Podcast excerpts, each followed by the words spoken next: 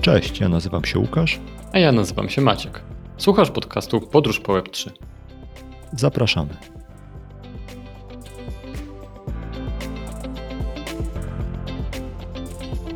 Cześć Łukaszu. Cześć Maćku. O czym dzisiaj porozmawiamy, powiedz, bo żyjemy jak co dzień w ciekawych czasach. E, chciałem powiedzieć, że e, witam w podcaście Podróż po zgliszczach Web3, e, bo to, co się ostatnio Na dowcipy ci się zebrało. Za mało pieniędzy straciłem. A na czym straciłem za mało pieniędzy? Na upadku Luny, czyli blockchaina Terra i ich coina i ich stablecoina, czyli UST, który w ostatnich dniach po prostu zanurkował e, okrutnie i no, prawdopodobnie zaorał cały ten projekt. Tak, to nie tylko chyba ten projekt, ale to jest wiele różnych y, powodów, dla którego krypto nurkuje i e, wartości tokenów nurkują, ale od tygodnia nie mówi się o niczym innym, tylko o y, upadku Luny y, ze 100 do zera, do, do ułamków centów w dniu dzisiejszym. Strasznie ciekawa i strasznie smutna rzecz. Ludzie potracili majątki, całe majątki, które poulokowywali w te projekty, które były na terze, bo o dziwo była bardzo duża grupa osób, która była takimi tak dużymi zwolennikami i tak bardzo wierzyła w ten projekt, że nie dywersyfikowała swojego portfolio i miała na przykład 100% krypto ulokowane właśnie w te projekty. Często to byli ludzie, którzy byli jakoś związani e, z terrą, z luną. Lunatycy. Lunatycy, tak. Grupa się nazywała Lunatykami. To the moon. No, tak.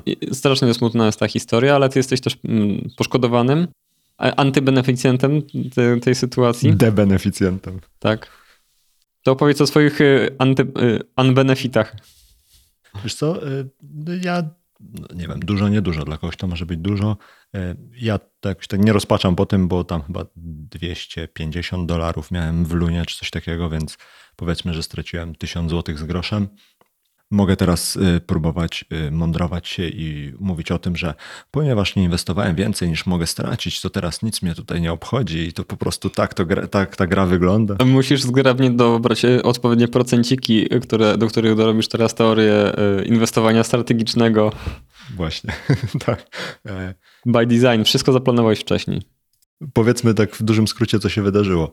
E, wydarzyło się to, że najprawdopodobniej była jakaś zorganizowana akcja dzień przed tym, jak y, founder, znaczy dzień przed deadline'em, który powiedział founder Luny, Terry, y, że będą przechodzić na nowy pool na Kerwie chyba, który jakby będzie łączył cztery stablecoiny po to, żeby móc między nimi wymieniać i jakoś stabilizować je wzajemnie. Dokładnie ostatnim dniu przed tym wydarzeniem y, no, był atak, no nie wiem jak to nazwać, no po prostu były takie ruchy rynkowe, e, które spowodowały, że udało się no najpierw spowodować, że UST, czyli stablecoin e, protokołu Terra jakby stracił PEG, czyli przestał być warty jednego dolara, a powinien być warty jednego dolara, co spowodowało dalsze taką spiralę śmierci, czyli to, że jakby kolejne osoby zaczęły wycofywać e, swoje UST, które były zamknięte w takim protokole Anchor, e, zaczęli sprzedawać e, Lunę. No i w nomenklaturze finansowej, z tego co wyczytałem, nazywa się to bank run, czyli wszyscy biegną do banku i chcą wypłacić swoje pieniądze. To spowodowało, spowodowało dokładnie tak jak w takiej sytuacji by było w świecie rzeczywistym, czyli że zabrakło tych pieniędzy, co i oczywiście spadła ich wartość drastycznie.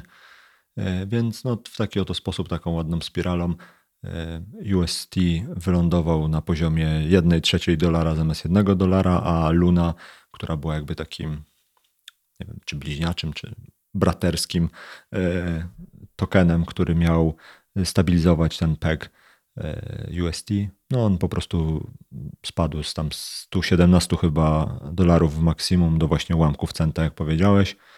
Nie będziemy chyba opowiadać o całym mechanizmie, jak działało UST, no bo po pierwsze słabość tego słucha, lepiej się to czyta, e, a po drugie mm, to nawet chyba samo w sobie nie miało aż tak dużego znaczenia, że ten mechanizm był wadliwy i kulawy, co bardziej e, mam wrażenie, że istotne tutaj było to, że ktoś z bardzo głębokim portfelem postanowił tym zachwiać, bo e, no, słyszałem plotki o tym, że to jest około 3 miliardów dolarów, które były potrzebne, żeby całą tą historię Jakby, żeby tą kulkę zrzucić z góry i żeby zrobiła się z tego lawina. Więc... Co nie jest, wbrew pozorom, w świecie krypto niedostępną kwotą. Niekoniecznie to musi być jedna osoba, przecież to może być grupa osób, które zrobiły tak zwaną ściepę na atak.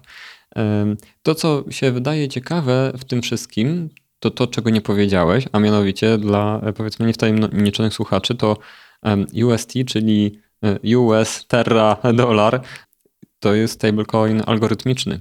I właśnie na tym jego podatność między innymi polegała na różnego rodzaju powiedzmy ataki, to, to że to algorytm decydował o tym, znaczy przepraszam, nie, nie algorytm, tylko algorytm decydował o tym, ta, jaka teoretycznie powinna być podaż ym, i popyt. I ten PEG, czyli y, ekwiwalent y, zawieszenia na jednym dolarze amerykańskim, miał polegać na tym, że jest zawsze możliwość wymiany na jednego UST na równowartość jednego dolara w tokenie Luna na, na blockchainie Terra.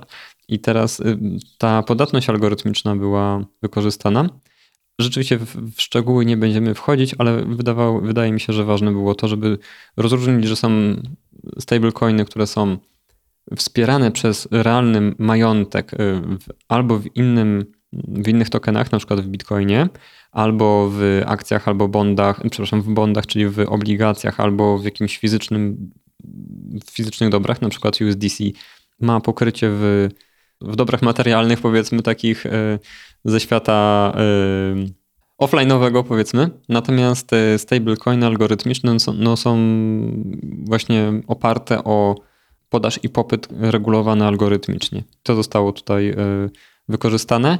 To bardzo mocno wpłynęło na Bitcoina, bo wcześniej Dokwan, który jest no, założycielem tego projektu, skupił, miał skupić kilka miliardów dolarów w Bitcoinie. Ile to było, Łukaszu, konkretnie pamiętasz? Chyba plan był na 10, a zatrzymali się na, nie pamiętam, czy na 3, czy na niecałych 3. Tak, właśnie przeczuwając, że może być taka sytuacja, w której y, może być przeprowadzony atak, no bo było trochę podejrzeń, że jest taka podatność i że trzeba byłoby ją w jakiś sposób zaadresować, żeby ją w jakiś sposób chociaż zminimalizować. No nie da się jej wyeliminować, ale można ją w jakiś sposób zmniejszyć po prostu, więc oni nabrali tego bitcoina, żeby mieć pokrycie w, nie tylko w algorytmie, który będzie regulował wartość, ale też w jakimś dobru materialnym, żeby to było bardziej bezpieczne i namacalne. Znaczy oni po prostu chcieli trochę odejść od stricte algorytmicznego podejścia do regulowania popytu i podaży tych projektów. No chcieli przejść do taki częściowo zabezpieczony w czymkolwiek. Nie? Chcieli się zatrzymać w pół drogi, dokładając sobie do skarbca trochę bitcoina. No nie?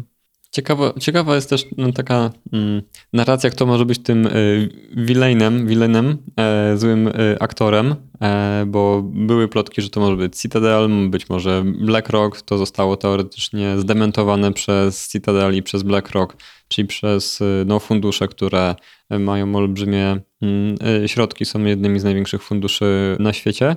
Może charakterem by to pasowało do tych firm, natomiast no, oficjalnie to zdementowali. Natomiast pytanie, czy to jest w ogóle prawda, ale nie nam to oceniać, bo za maluczcy jesteśmy, żeby tutaj wchodzić w te Nie nagrywamy z biura na Wall Street. Nie nagrywamy, tak. Wtedy byśmy może na obiedzie jakimś podsłuchali w kantynie, ale tutaj niestety a, aczkolwiek off-topicowo y, kończę czytać książkę Flash Boys o takim zjawisku, jakim było y, high frequency trading na Wall Street, jak się giełda cyfryzowała i jak y, maklerzy na parkiecie odchodzili na emeryturę powiedzmy tam w latach 2007-10 mniej więcej i jak szybszy dostęp przez serwery i światłowody do serwerów giełdowych, które zostały też zderegulowane i było tam ich około powiedzmy pi razy drzwi 20, 20 giełd w ogóle funkcjonuje na, na rynku amerykańskim. Mamy, znamy Nysę i tak dalej, parę tylko. Się okazuje, że tam łokieć długości e, światłowodu był na wagę złota e, po to, żeby mieć szybszy dostęp i żeby dokonywać tak zwanego arbitrażu pomiędzy ceną, jaką e, wolniejszy trader, bankier dostawał, E, a ceną, którą mu się tak, zwa, tak jakby podmieniało po prostu, bo ten high frequency trader miał szybsze łącza i w 20 milisekund tego wolnego tradera on robił e, obrót akcjami w 5 milisekund, czyli kupował i sprzedawał jemu, kupował taniej, sprzedawał jemu drożej, czy po prostu robił taką podkładkę. I teraz na tym miliardy te firmy zarabiały y, rocznie na takim arbitrażu, gdzie kupowały i sprzedawały akcje w ciągu milisekund i nigdy nie były posiadaczami akcji. To wszystko był y, czysty, że tak powiem, zarobek. Niesamowita książka, bardzo to polecam, ale to dlaczego to mówię? To dlatego, że ja sobie to trochę tak mapuję, że te mechanizmy agresywnego handlowania, które bezlitośnie z kamiennym sercem były przeprowadzane i wykonywane na olbrzymich majątkach i wszystkie te krachy giełdowe, z, które były wygenerowane przez y, rządze pieniądza y, i przepakowywanie na przykład tych obligacji mieszkaniowych y, w jakieś tam CDF-y, czyli pochodne instrumenty finansowe i, i pranie de facto fatalnych hipotek, y, które wiadomo, że by upadły, no to wszystko było rządzone, jakby dyktowane pazernością, powiedzmy. I teraz cały ten świat finansowy, on, on nie znikł. On po prostu nauczył się nowego narzędzia, jakim jest DeFi, jakim jest krypto. Mam takie podejrzenie, że ta chciwość jest po prostu wszechobecna i to była jakby moim zdaniem kwestia czasu, że wy, wy, wydarzył się taki mechanizm jak DeFi, stablecoiny, ten rynek się rozwija, ale te rekiny i drapieżnicy tam są. Po prostu troszeczkę później do tego dotarli. Jak rynek dojrzał, stworzył DeFi, e, czyli te wszystkie giełdy, mechanizmy handlowania tokenami. Puentując, chodzi mi o to, że mam takie poczucie, że po, szczególnie po przeczytaniu tej książki, że nie mamy w ogóle, będąc takimi, wiesz, regularnymi obywatelami, nie mamy pojęcia o tych machinacjach, metodach działania, e, które są na Wall Street. Cała ta książka e, o, o Flashboysach jest taką historią śledztwa, jak ten system został skonstruowany, tego high frequency trading, oparty o jakie incentywy i jak bardzo na przykład fundusze inwestycyjne, które miały w obrocie 9 miliardów dolarów na przykład, nie mogły sobie z tym poradzić i były ofiarami tego systemu. Jeżeli tacy gracze byli raz nieświadomi, bo nie wiedzieli, że ten system ma miejsce i nie mogli automatycznie z nim wygrać, no to gdzie tutaj my mówimy o takich inwestorach e, typu 1000 dolarów, 2000 dolarów w swojej masie na przykład, nie? Dlatego o tym mówię, że ten świat starego Wall Street mam wrażenie, że y, dojrzewa do tego, żeby i unowocześnia się do tego, żeby mm, wykorzystać krypto w tym, w tym celu do, jakby no oczywiście, żeby zarabiać dla siebie pieniądze. To ja się tutaj z Tobą nie zgodzę. Mam trochę inne podejście i trochę inną hipotezę.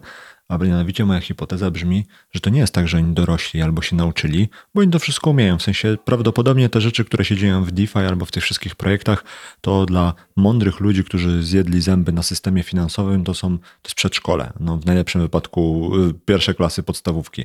Bardziej byłbym za taką teorią, że dopiero teraz zaczyna się pojawiać tam, zaczynają się tam pojawiać takie pieniądze, że im chce się po nie schylać i że ma to sens, żeby to w ogóle się w to bawić.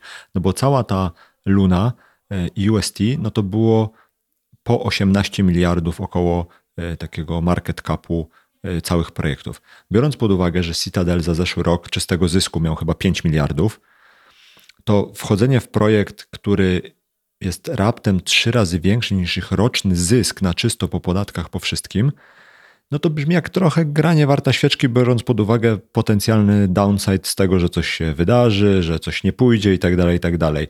E, więc wydaje mi się, że raczej to jest tak, że oni teraz wchodzą w to na grubiej, e, bo teraz zaczyna się to po prostu kalkulować i opłacać. Tak, ja się z tym zgadzam. Oczywiście, no, ja się z tym zgadzam. się pokłócić. Weź no Ale wiesz co, nie, bo moje kłócenie e, polega raczej na tym, że to dojrzewanie tych firm polega na tym między innymi, że kwoty dojrzewają do, y, wiesz, owoce zaczynają dojrzewać po prostu, tak? Warto po nie wyciągać rękę, a wcześniej nie było warto. Bo to też jest tak, że y, tam technologia jest dostępna. No, firmy, które były właśnie high frequency traderami i giełdy, które umożliwiały poprzez ty wyobrażasz sobie, że niektóre giełdy miały 150 rodzajów orderów. Order na giełdzie to jest Y, kup, sprzedaj albo y, sprzedaj y, na przykład mm, tam mid-range, nie? Czyli, że w różnicy pomiędzy max a min, nie? I to są, wiesz, to jest parę, wiesz. Wymyślisz pięć orderów, nie? A wymyśl teraz 150 orderów, czyli 150 rodzajów transakcji obwarowanych dziesięcioma ifami na przykład, nie? Kto, kiedy, w jakiej cenie, po jakiej chronologii wydarzeń, nie? To było stworzone tylko i wyłącznie po to, nie przecież, żeby pan Łukasz w swoim, nie wiem, tam emaklerze albo innym, wiesz, XTB panelu mógł y, zrealizować swoje wysublimowane transakcje, bo ma wielki plan na nie, tylko dlatego, żeby można było mm, dla tych y, money makerów y, stworzyć środowisko, które triggerowało wydarzenia, które mówiły temu moneymakerowi, czyli temu mm, high frequency traderowi, o jakiejś akcji, którą mógł na swoją korzyść wykorzystać, niestety kosztem tego, kto tą na przykład y, transakcję zlecał. Tak? To były czyste mechanizmy, które giełdy wystawiały y, firmom high frequency trading, na którym, bo giełdy zarabiają od na przykład operacji, więc im więcej operacji, tym giełda zarabia więcej pieniędzy, więc to jest tak, że to nie było z, dlatego, że giełdy stwierdziły, że lepiej, żeby high frequency traderzy mieli trochę pieniążków więcej, więc tam trochę tak było ręka rękę myła kosztem tego, kto zlecał te operacje, bo one koniec końców i tak musiały być zlecane, bo ruch na akcjach musiał być. Mhm. Także Wracając do Terry, Luny, UST. E, to, co się wydarzyło najprawdopodobniej, to właśnie jacyś ludzie, czy to są ludzie z Wall Street, czy skądś indziej, e, jakby postanowili sprawdzić, na ile e, ten stablecoin jest stable i udało im się udowodnić, przeprowadzić dowód zakończony sukcesem, że jest zupełnie niestabilny. E, co więcej, jakby tezy o tym, że on jest niestabilny i nie wytrzyma poważnego testu, były już dużo wcześniej. To znaczy, e, w historii e, krypto było już kilka stablecoinów algorytmicznych, które miały swój okres świetności i potem upadku. Co więcej, nawet są prace naukowe, które jakby przeprowadzają dowody, z których wynika, że jakby nie da się utrzymać na rynku czegoś takiego jak algorytmiczny stablecoin no bo on siłą rzeczy za każdym razem jest podatny na dużą zmienność, a ta duża zmienność w połączeniu z ludzką psychologią, e, chęcią ucieczki albo zarobienia e, spowoduje, że no ten stablecoin w którymś momencie przestanie być stable. I teraz wydaje mi się, że tu jest kilka takich ciekawych tematów e, pod kątem tego, jak to się wydarzyło i takich dużo lekcji, które można by z tego wyciągnąć, jeżeli chce się wejść w ten świat Web3 i w ogóle projektów w tym świecie. Bo pierwsza rzecz jest taka, że mnie jest bardzo smutno tych ludzi, którzy budowali na blockchainie Terra. W sensie ich mi jest chyba najbardziej smutno, bo to są ludzie, którzy poświęcili swój czas, zaangażowanie po to, żeby budować jakiś projekt na blockchainie teraz. Chciałem być terrze, ale nie wiem jak to wypowiedzieć, więc zostaniemy przy Terrorze blockchainie. to teraz, teraz tak. to jest tylko terror. I tak naprawdę ten blockchain do tego stopnia upadł, że wczoraj była przerwa w jego funkcjonowaniu. Co prawda e, podobno walidatorzy z powrotem ruszyli i odpalili dalej sieć, no ale co z tego będzie, nie wiadomo. No te projekty tak naprawdę muszą się albo przetransferować na jakiś inny e, chain, albo pójść do piachu. No i to są ludzie, którzy realnie włożyli pracę, oderwaną zupełnie od UST, od Luny, po prostu wybrali sobie ten blockchain jako ten, na którym chcą robić. Oczywiście no, są winni tego, że nie sprawdzili i tak dalej, no, jakby źle skalkulowali ryzyko, ale koniec końców tam jakaś praca była w to włożona i tych ludzi mi szkoda. Ale wiesz co, bo ja mam na to taką perspektywę, że to jest trochę tak, na to z dwóch powodów, z dwóch perspektyw patrzę. Jedna to są ci founderzy, o których mówisz, ale idąc dalej, to są pracownicy tych, yy, tych firm. I to jest tak trochę dostajesz rykoszetem. To jest trochę jakbyś budował dom na błocie, no nie? Na jakimś bagnach i nie, jakbyś nie poszedł, że to jest po, bagno, no nie? Bardziej jakbyś poszedł do dewelopera, który buduje osiedle na błocie. No nie twoja wina, że ci się dom na błocie zawalił na głowę, nie? A, a de facto, no wiesz, to też rykoszetem inwestorzy tych, e, e, tych firm, no bo to są de facto firmy, tak? To są, wiesz, projekty firmy, są wszystko jakieś podmioty gospodarcze. Nawet w świecie krypto jednak nie ma tak dużo organizacji takich zupełnie anonimowych. Więc to są zwykli ludzie, którzy byli zwykłymi pracownikami, dostali po tyłku, ale z drugiej strony tak samo w takim zwykłym świecie startupów też jest, jeżeli projekt upada, nie? No tak, no właśnie to jakby wydaje mi się, że właśnie tutaj jest bardzo duża analogia do świata startupów, bo no, startupów w historii upadło mnóstwo. Pewnie więcej upadło niż nie upadło. I teraz y, tak naprawdę z takich historii, które się zakończyły jakimiś sprawami sądowymi czy jakimiś takimi grubymi problemami, no to z ostatnich czasów jest na pewno Teranos, Elizabeth Holmes, ale no, za co tak naprawdę ją ścigają? Nie ścigają jej za to, że projekt nie wyszedł, albo że dostała dużo pieniędzy od inwestorów i nie udało jej się dowieść projektu. Oni ją głównie ścigają za to, że kłamali w raportach finansowych, kłamali w raportach do swoich inwestorów, w sensie jakby wpisywali tam jawne kłamstwa, jeśli chodzi o klientów, umowy, o wolumen, jaki robią i tak dalej.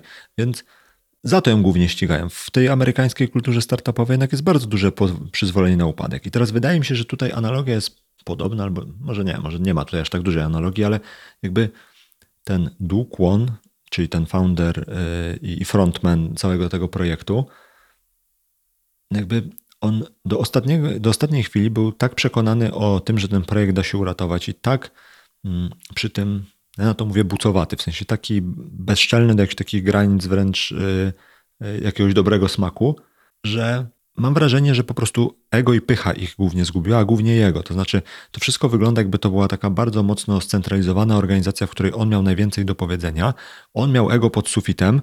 Y, wszystkie jakieś y, uwagi albo informacje o tym, że coś może pójść nie tak, jakby zbywał i jakby utwierdzał się w takim przekonaniu o samowspaniałości, o tym, że jest nieomylny.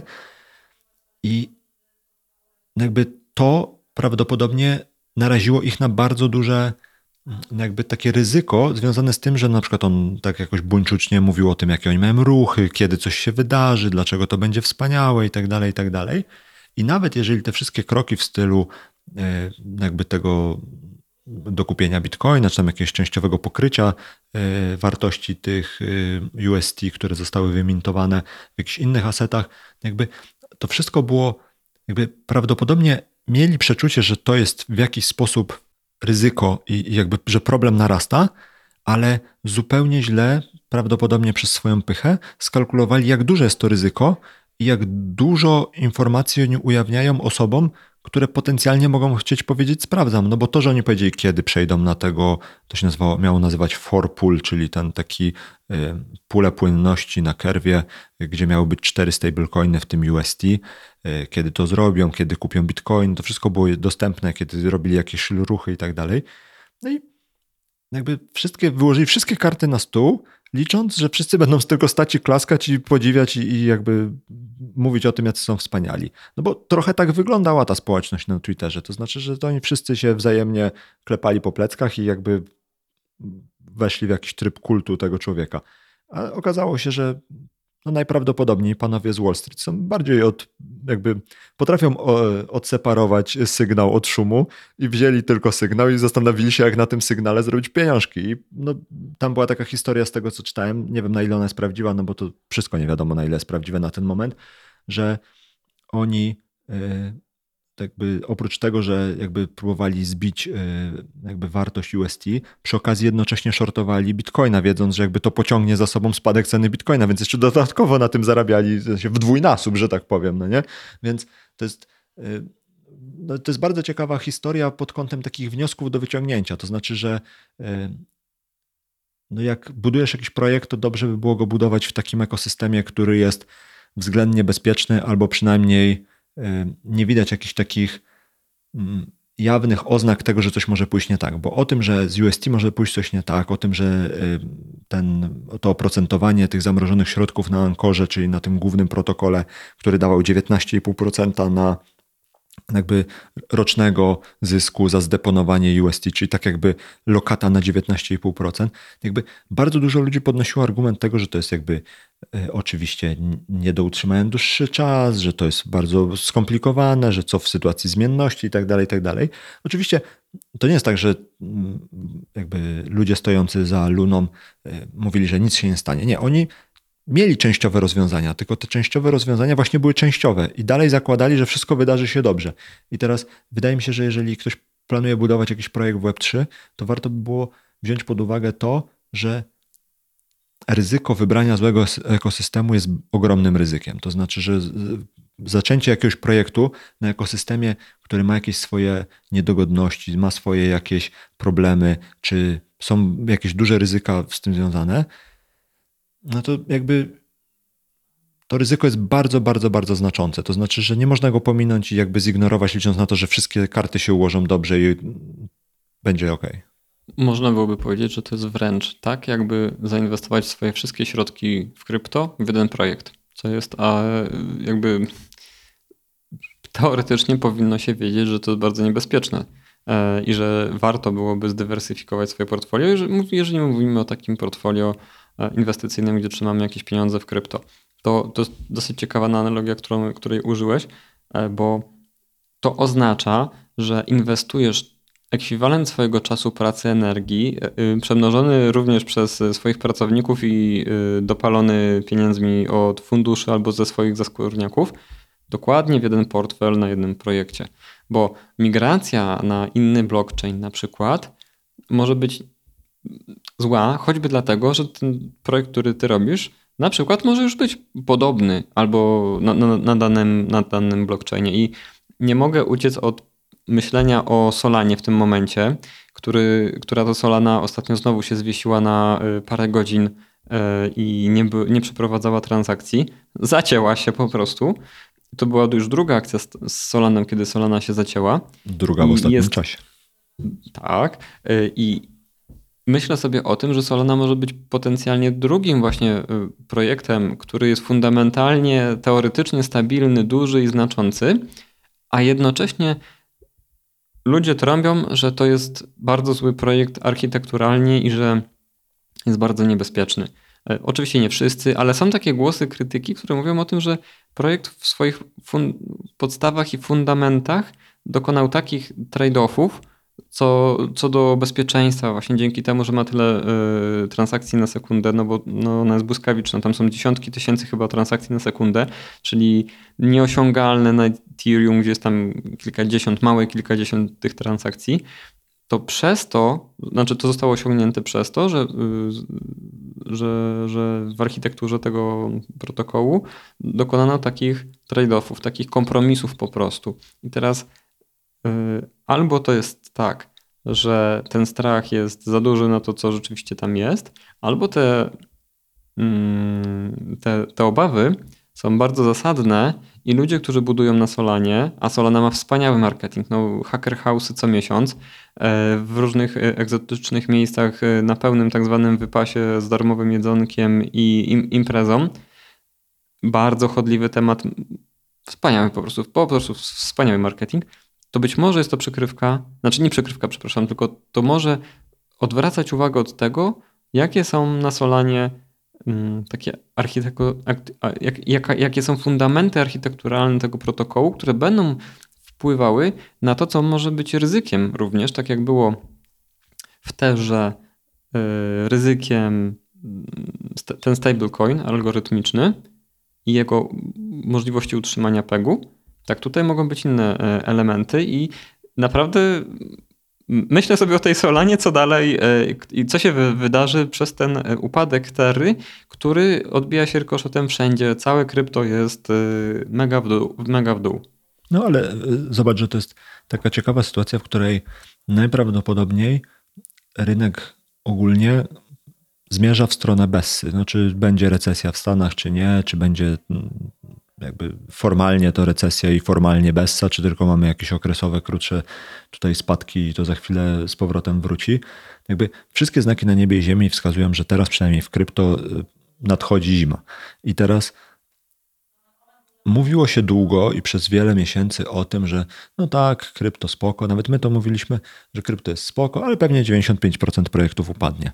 I teraz Teraz będzie to okienko czasu, w którym te 95% projekt, projektów upadnie. To jest właśnie ten moment, y, jeżeli faktycznie jakby nic się nie zmieni, a na razie nic nie wskazuje na to, chociaż to jest wypowiedź, która może się zestarzyć bardzo słabo, ale jeżeli nic się nie wydarzy i dalej będziemy mieli spadki i te wszystkie y, rzeczy takie geopolityczne też nie będą tutaj sprzyjać, no przyjdzie jakiś, mm, jakaś bessa taka głębsza i to będzie właśnie to okienko, w którym te 95% projektów upadnie. I teraz czy wśród tych projektów będzie też, te, e, też y, Solana? Zobaczymy. Trochę e, ciężko jakby wyrokować, bo przez to, że to jest taki system, w których jest bardzo wiele zmiennych, to bardzo ciężko cokolwiek wyrokować. No bo tak samo jak było z Luną, bardzo dużo ludzi zwracało uwagę na to, że ten UST jest niestabilny i tak dalej, i tak dalej, ale więcej było głosów, że przyjdą regulacje, że one go wyregulują, że wydarzy się to albo tamto. Nie tak dużo było, mam wrażenie, tych głosów o tym, że oderwie się PEK aż tak bardzo i to spowoduje spiralę w dół. A dlaczego było mało takich głosów? Bo odwieczne tłumaczenie było takie. były już ze dwa czy trzy takie przypadki, kiedy zadziało się X i Y i zobaczcie, wszystko wróciło do normy. I to jest dowód na to, że nie przewrócę się nigdy na rowerze, bo zobacz, już przejechałem trochę tym rowerem, jeszcze ani razu się nie przewróciłem. No, problem polega na tym, że to najczęściej działa do jednego przewrócenia, no nie? że jak już się przewrócisz, to już jest po wszystkim. Już nie ma znaczenia, ile razy się nie przewróciłeś wcześniej. Do przewrócenia się śmiertelnego wręcz. Tak, albo do śmiertelnego. No tutaj faktycznie to było śmiertelne. Wpadł pod tira ten e, rowerzysta.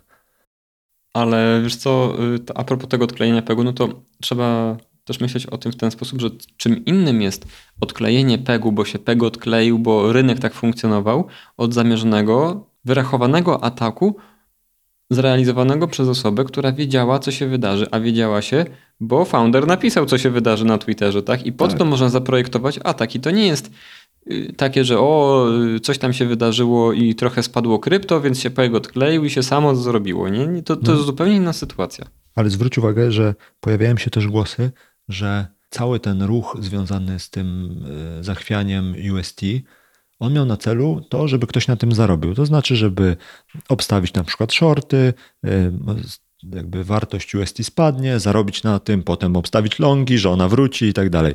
Natomiast jest sporo hipotez takich, że osoby, które to robiły, czy instytucje, które to robiły, nie miały na celu położenia całego blockchaina. A to się wydarzyło. W sensie yy, popchnęli pierwsze dwa klocki domino i liczyli, że dalej nie ma domino, a się okazało, że tam za, za, za dobrze kloczkami tak, jest całe wielkie domino i ono się sypie elegancko, no nie? Yy, I teraz to znowu są takie sytuacje, które no, nie można tego nazwać czarnym łabędziem, no bo to było coś, co było na radarze, że to jest potencjalnie problematyczne, że jest zagrożeniem i tak dalej.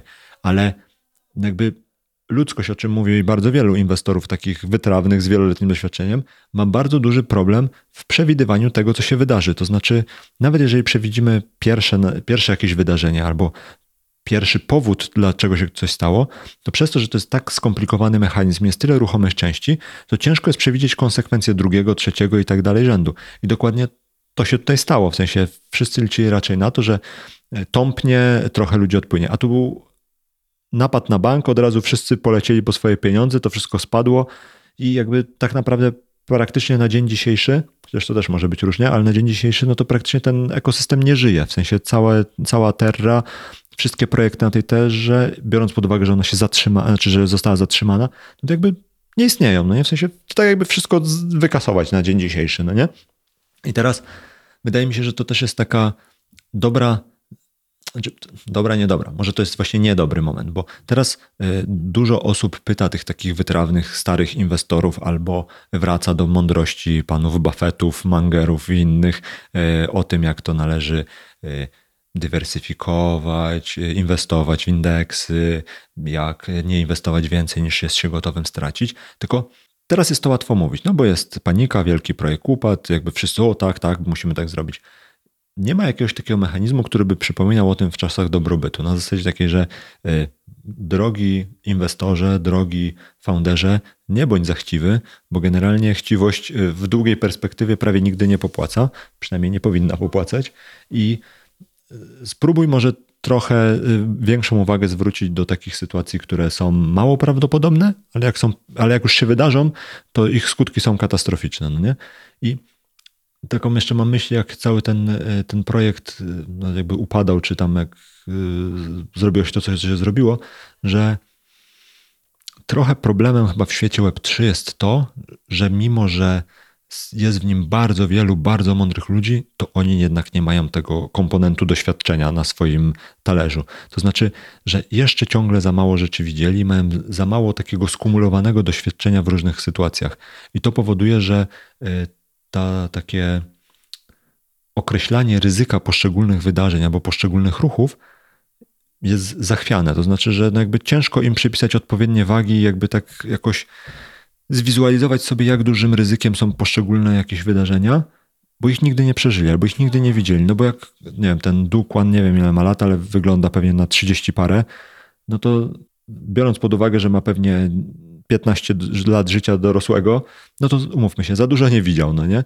E, więc tutaj mi trochę brakuje tego, że jednak przydałoby się może trochę takiego bardziej e, trzeźwego, konserwatywnego myślenia, e, bardziej takiego przyklejonego do ziemi, wręcz takiego no nie wiem, takiego boomerskiego, takiego, że ostrożnie synek inwestuj, żebyś tam nie stracił, no ale tato, dlaczego miałbym stracić, przecież wszystko rośnie, tak, ale nie zawsze będzie rosło, no nie? I teraz wydaje mi się, że, że to też jest dużym problemem w tych projektach. W sensie od tego momentu dużo cieplej patrzę na projekty, w których są zaangażowani jacyś ludzie, którzy mają siwe włosy. E, jeżeli jest ich większość, to też nie jest dobry znak, ale jeżeli są w mniejszości, ale są i są słuchani, to mam wrażenie, że to może dobrze robić takim projektom. Wbrew pozorom wcale nie ma tak mało tych projektów z ludźmi, którzy mają duże doświadczenie deweloperskie, którzy są powiedzmy stabilni emocjonalnie i stabilni tak e, wiesz, życiowo. To doświadczenie życiowe jednak jest e, istotne, bo problemy oczywiście jest cała masa i cała no nie to, że generacja, ale cała klasa nowych problemów, które krypto wprowadza, ale to jest tam powiedzmy, nie wiem, część problemów, które i tak zawsze występują w całym inwestowaniu, w całym budowaniu firm, w budowaniu startupów, funkcjonowaniu z ludźmi, marketingu, na Twitterze, growth hackingu. To wszystko było. To, czego nie było jeszcze, to tej całej decentralizacji dostępu do pieniądza, ale wszystkie fale paniki i, i, i chciwość była, była zawsze. Nie wiem, co prawda, oczywiście, jak to, jak to wpływa, ale w tym szalonym pędzie wydaje mi się, że ten pierwiastek siwego włosa, powiedzmy, e, czy doświadczenia życiowego w inny sposób e, działa stabilizująco na projekty po prostu.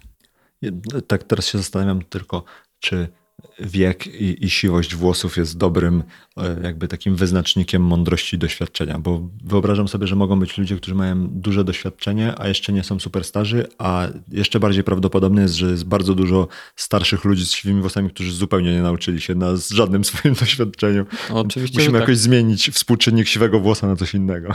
Oczywiście, e, drodzy słuchacze, to jest tylko i wyłącznie przenośnia. Chodzi mi o doświadczenie życiowo-zawodowe, bo e, w oczywisty sposób możemy sobie wyobrazić 20 razy po roku doświadczenia, który jest ekwiwalentem jednego roku doświadczenia innej osoby, bo ktoś jest po prostu, e, robi te same błędy, nie ucząc się i będzie siwy i niedouczony i niedoświadczony, tak samo jak był za pierwszym razem. Także nie bierzcie tego dosłownie, proszę, drodzy słuchacze.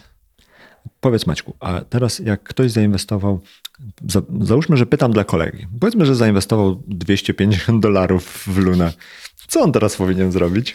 Chciałem powiedzieć, że to co on teraz e, ma, nie ma, nie, nie ma tego na pewno. Nic, bo w ogóle zera się nic nie zrobi. Tak, w ogóle gdzieś tam oczywiście już ktoś to porachował, e, że jak zainwestowałeś milion dolarów w Lunę e, tam, nie wiem, 14 dni temu, to teraz masz 3,75 dolara na przykład, albo 0,75 dolara.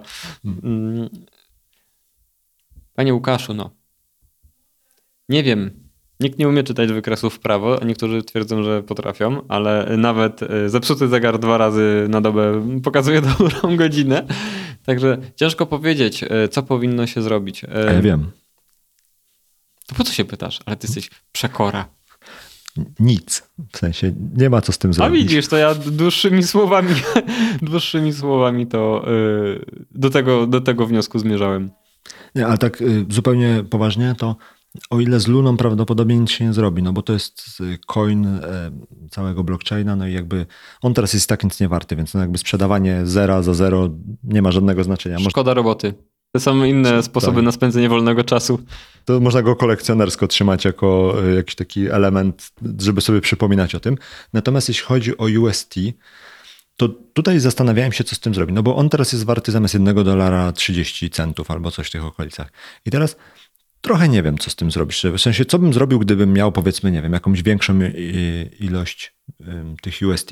No bo z jednej strony jest szansa, że ten projekt gdzieś w swoich czeluściach e, będzie sobie tam jakoś powolutku próbował odżywać, może e, siłą woli, charyzmy foundera zacznie gdzieś za jakiś czas wracać do gry pod inną nazwą, albo w jakiś sposób będą o, chcieli. To ja wiem.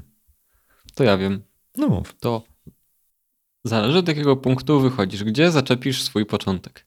Bo jeżeli zaczepisz swój początek na jedynce, a teraz masz 0,3 tej jedynki, to jesteś nie do końca szczęśliwy. Bo wiesz, gdzie zacząłeś. A pomyśl sobie, gdzie możesz teraz skończyć, czyli zrób sobie taki, wiesz, backtracking i pomyśl sobie nad dwoma scenariuszami. Wróciło do jedynki albo wróciło do zera. Czyli dota, dotarło do zera. No i może wiesz, y, pomyśl sobie, jaka może być najbardziej. Yy, najgorsza rzecz, jaka może cię spotkać w tym momencie. Nie, ale to też zależy od tego, jak bardzo potrzebujesz tych pieniędzy, jakby istotne to były pieniądze, nie? No bo to też jakby y, ciężko mówić o takich tematach y, w oderwaniu od takiej konkretnej sytuacji. No bo tak jak w przypadku moim, no te tysiąc złotych, no wolałbym mieć tysiąc złotych, no ale to nie jest coś takiego, przez co, no nie wiem, bank przyjdzie i zabierze mi dom, no nie? A a no, są też takie historie, przynajmniej, no nie wiem na ile prawdziwe, ale słyszy się o tym, że ludzie wręcz się pozapożyczali, żeby, no bo pomysł tak zwany degen strategy było takie, żeby pożyczyć dolary, wrzucić w lunę, wrzucić na Ancora na 19 czy tam 18% rocznego zysku i jakby na różnicy pomiędzy kosztem kredytu a tym oprocentowaniem na Ankorze, żeby generować pasywny dochód, no nie? No i teraz jeżeli ktoś tak zrobił, no to nie wiem, czy tak łatwo jest mu teraz sprzedać to za 0,3, bo to dalej prawdopodobnie oznacza, że ma bardzo duży dług, no nie? Więc tutaj czekanie jest może trochę bardziej e, wskazane i jakby jest jakaś nadzieja gdzieś tam na końcu tunelu, której można się trzymać. Natomiast w przypadku takiej jak, no powiedzmy, jak e, w przypadku mojego kolegi, który zainwestował 1000 złotych, no to tutaj faktycznie może nawet nie ma sensu zawracać sobie głowy. Lepiej wziąć 300, wy, zamknąć temat y, wewnętrznie i zewnętrznie i iść dalej, no nie? Niż, niż jakoś tak próbować coś z tym zrobić. Generalnie wszyscy mędrcy od tego typu inwestycji, o których czytałem i słuchałem, dzielą się na dwa obozy. Znaczy, Pierwszy krok jest taki, żeby nie panikować. To tutaj wszyscy mają pewność. No i teraz są dwie szkoły. Jedna jest taka, że albo minimalizujesz straty, czyli godzisz się z tym, tym ryzykiem, że to upadło i po prostu odcinasz to i idziesz dalej. Druga, szczególnie w świecie krypto, bardzo popularna e, kwestia jest taka, że jednak jest sporo osób, które wierzą, że te projekty jednak z czasem przy kolejnej fali, no bo to, to krypto jakby działa bardzo mocno tak cyklicznie, w sensie każdy ten cykl jest jakby coraz więcej ludzi, coraz więcej pieniędzy, coraz więcej projektów. Mówią o tym, że może być tak, że w kolejnej fali jakby ten projekt w jakiejś swojej e, inkarnacji wróci i jakby da odzyskać te pieniądze. Więc wydaje mi się, że to jest super ciężkie. W sensie bardzo nie zazdroszczę ludziom, którzy są w takim położeniu. Z drugiej strony, no to też nie brzmi jak dobry pomysł, który zrobili i wcieli w życie, więc przy całej mojej takiej takim smutku ich nieszczęścia, to wydaje mi się, że no trochę sami spowodowali, że, że jakby są w tym miejscu, nikt, w którym są. Nikt ich nie zmusił, tak? To wiesz, wszystko było dobrze, póki było dobrze. No tak, no tutaj ta chciwość chyba wygrała, albo chęć tego, że jakby wizja pasywnego jakby zysku po prostu bez, z nic nie robienia, no jakby wygra, no nie? Ale... A, propos, y, a propos tego nic nie robienia, bo y, ja nie jestem na terze, ani nie mam luny, ani nic. Z prostego powodu, że mi się nie chciało portfela zakładać. 17 y, portfela mi się nie chciało zakładać, a miałem to zrobić, jak Terra była po 40 dolarów. Potem pomyślałem, że źle zrobiłem, jak była po 60. To już miałem to robić, ale potem skoczyła do 80 i stwierdziłem, że. Że już teraz to chyba, tak, już teraz nie warto i że y, y, Maćku trzeba było reagować wcześniej. I moja y, wrodzona konserwatyzm. Galupie mi wychodzi, że jestem, łatwo się odpalam, ale prokrastynuję. I teraz Terra wpadła w moją prokrastynację i jestem beneficjentem swojej własnej prokrastynacji, która wielokrotnie oczywiście mnie ugryzła w tyłek, to tutaj pozwoliła mi zaoszczędzić parę złotych. Ale zobacz Maćku, pamiętam, że jak zanim wszedłem w Terrę i kupiłem Lunę, to rozważałem, bo ja lubię takie podejście, w którym jak chcę wejść w jakiś blockchain czy w jakiś projekt, to po prostu jakby też dla samego siebie, e, no nie wiem, zakładam portfel, kupuję cokolwiek, żeby być też taki bardziej przywiązany do tego, żeby bardziej mi się chciało to obserwować. E, po angielsku mówią na to skin in the game. E, lubię jakby wiedzieć, że nie obserwuję czegoś tylko tak teoretycznie i hipotetycznie, ale też jakby jestem jakoś zaangażowany w to. I pamiętam, że rozważałem jakieś dwa blockchainy. Jednym była Terra, a drugim było coś innego. I napisałem do ciebie, zapytałem, mam wejść w X czy w Terrę? I ty mi powiedziałeś w Terrę, czyli teraz jesteś mi winny 250 dolarów. 50-50, nie? Robimy Zna zrzutę. Znacjonalizujemy mój Łukaszu, ten, bo co dwie dół. głowy to nie jedna, no. no. Więc tak. Nie, ale y, w moim przypadku to jest śmieszne i zabawne. W przypadku ludzi, którzy faktycznie potracili majątki, to jest bardzo smutne i teraz jakby mm, taka stara mądrość wszystkich starych inwestorów o tym, żeby nie inwestować więcej niż jesteś gotów stracić, żeby czytać i rozumieć, w co się inwestuje. Y, kiedy, jak nie teraz, jest dobry moment, żeby wrócić do tych wszystkich takich historii mądrości i przestać na nie patrzeć jako na y, takie y, miałczenie starych ludzi, którzy nie wiedzą, że teraz to jest inaczej, a przyjąć to jako prawda wynikająca z doświadczenia. Tak, a nie da się tego doświadczenia zdobyć inaczej. Po prostu się nie da. Musisz za, sam w końcu się poparzyć, żeby nabrać tej mądrości. Co mówią zresztą ludzie, którzy teraz na przykład zarobili bardzo dużo pieniędzy. Mówią, ile błędów narobili dwa lata temu. Dwa lata to jest. Kurde, to jakby mieli 20 lat, to jest jedna dziesiąta ich życia. To, to jak mają 40, to jest jedna dwudziesta, tak? To wiem, że to jest zaawansowana matematyka, ale to do czego zmierzam, to jest w perspektywie życia dwa lata to, są, to, to jest przepaść w tym krypto, jeżeli ktoś e, dużo czasu na to poświęca. I każdy popełnia te same błędy. Ludzie nie biorą zysków. Sam nie brałem zysków. E, ty, Łukaszu, brałeś za mało zysków, jak zostałeś obdarzony paroma. Airdropem. Tak. E, wszyscy popełniamy te same błędy i bardzo dużo ludzi pisze i mówi o tym, żeby czytać white papery. Komu się chce czytać white paper projektów, w których wrzuci pieniądze? Tam jest przecież 20-30 stron tekstu po angielsku. Jestem sam temu winien. Y, też nie czytam white paperów wszystkich. Albo raczej czytam pobieżnie i to bardzo niektóre, tak? Nie jestem lepszy.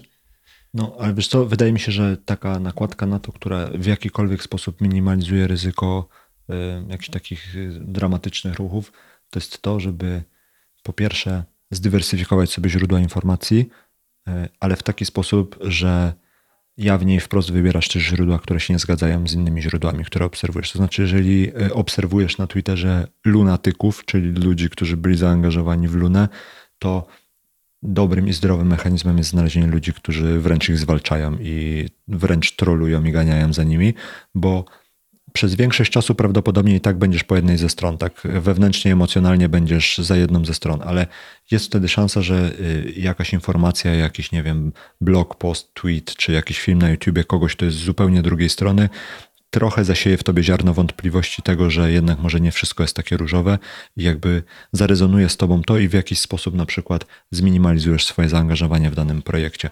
I teraz y, to jest, wydaje mi się, takie absolutne minimum, które jest warto robić przy chęci wejścia w jakiś projekt. Chyba, że wchodzimy w projekt na tyle mikroskopijną lub też jak y, jest twój nowy pseudonim, czyli homeopatyczną y, kwotą, no to wtedy no jakby możemy potraktować to jako kasyno. Po prostu wrzucamy te jakby Wrzucamy te środki, które przeznaczamy na straty tak czy inaczej, tylko po to, żeby właśnie zobaczyć, co z tego wyjdzie.